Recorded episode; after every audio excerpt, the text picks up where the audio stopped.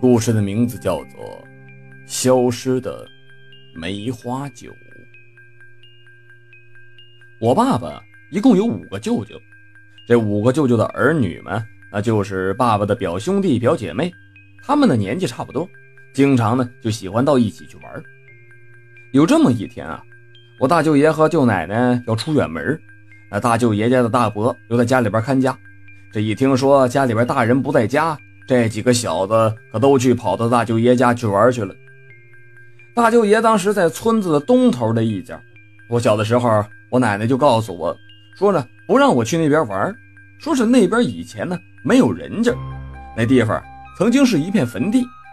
那早些个年呢，以前并没有什么计划生育呢，那家家都要生个好几个孩子。随着人口的增多呢，原有的那个房屋住房自然是不够用了。这人们就把那片坟地给切走了，后来在那个地方盖上了住房。大舅爷家呢，就是在这儿住了几十年的。其实啊，也没什么，信则有呢，不信则无吧。但是说来也奇怪，那一片总会碰见个一些奇怪的事。这不嘛，当天我爸爸他们哥几个凑到了一起，那自然要玩了，在农村。寒冬腊月的，坐在炕头上打扑克，喝点茶水，也就是非常开心的事情。这天天刚刚黑下来，正当大家伙都开始玩呢，打开了灯，发现停电了。大伯就说自己去商店里去买几包蜡去，让大家伙等着他。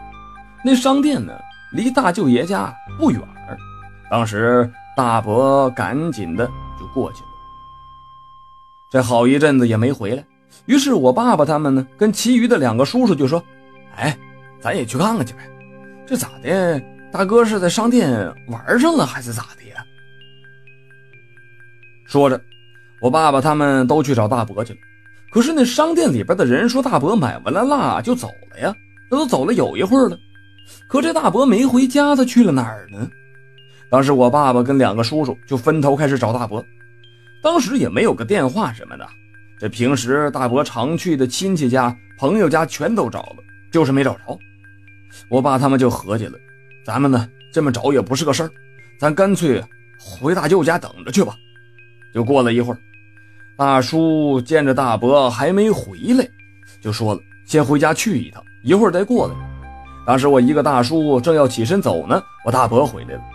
我爸他们呢就去问他：“你去哪儿了？”大伯支支吾吾的也没说明白。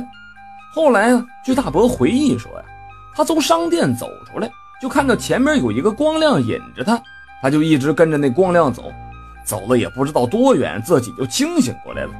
就这么点了一根烟的功夫，一瞅，才发现走到了一处坟地了。他这自己这次是又走回来了。这大伯回来了，这下点上了蜡烛，这哥几个就开始玩吧。当时玩的呢是一种叫做三打一的游戏。玩了有一会儿的，突然之间，大伯就发现，这扑克不对劲儿啊，这咋缺牌呢？缺一张梅花九，心想这可能是旧扑克吧，被那小孩玩过了，弄丢了，这也是正常的事。这就换了一副新的扑克，就这么着，又开始玩，又玩了几把呢，大家伙又发现了，这新扑克咋也缺牌呢？大伙把牌拿出来一数，就缺了一张。梅花酒，那个时候没有灯啊，那蜡烛的光也不怎么亮。这么的，那不会是哥几个谁不小心掉到了炕上吧？这哥几个就开始找了桌底下、炕沿上、炕底下、垫子底下，一通的翻也没找着。无奈又拿出了一副新的扑克来。这回大家伙呢，把这扑克先拿出来数了一遍，确定呢这副牌不缺，这大伙又开始玩上了。虽然说都是大老爷们儿啊，可是连着两副扑克同时缺了一张梅花九，这事在心里边也犯嘀咕，心惊胆战的玩到了第三副扑克，都谨慎着呢呀，几乎呢那一把一抓的都对着看，是不是又缺牌了？结果又是一把牌刚抓起来，就在这个时候，只见大伯头皮一紧，也不知道。是随手从哪儿抻出来两张丢失的梅花酒来，啪的一声拍在了桌子上，嘴里边还喊了一句：“来呀！给我爸跟那两个叔叔吓了一跳。随后，大伯的冷汗就开始从头子上下来了。大家伙也不敢再玩下去了。冷静了一会儿，大伯就说：“大舅爷家的另外的一个屋子里边供着好些个仙儿呢，大家伙去给烧烧香去吧。”这哥几个吓得赶紧的穿鞋下地去烧香去了。烧完了香，大家伙再也不想玩了。我爸跟两个叔叔也不敢回家了，就在大舅爷家里边睡了一宿。当时也没有发生啊其他的事情。结果第二天天一亮，就赶紧的找一个领神的给大伯看了看。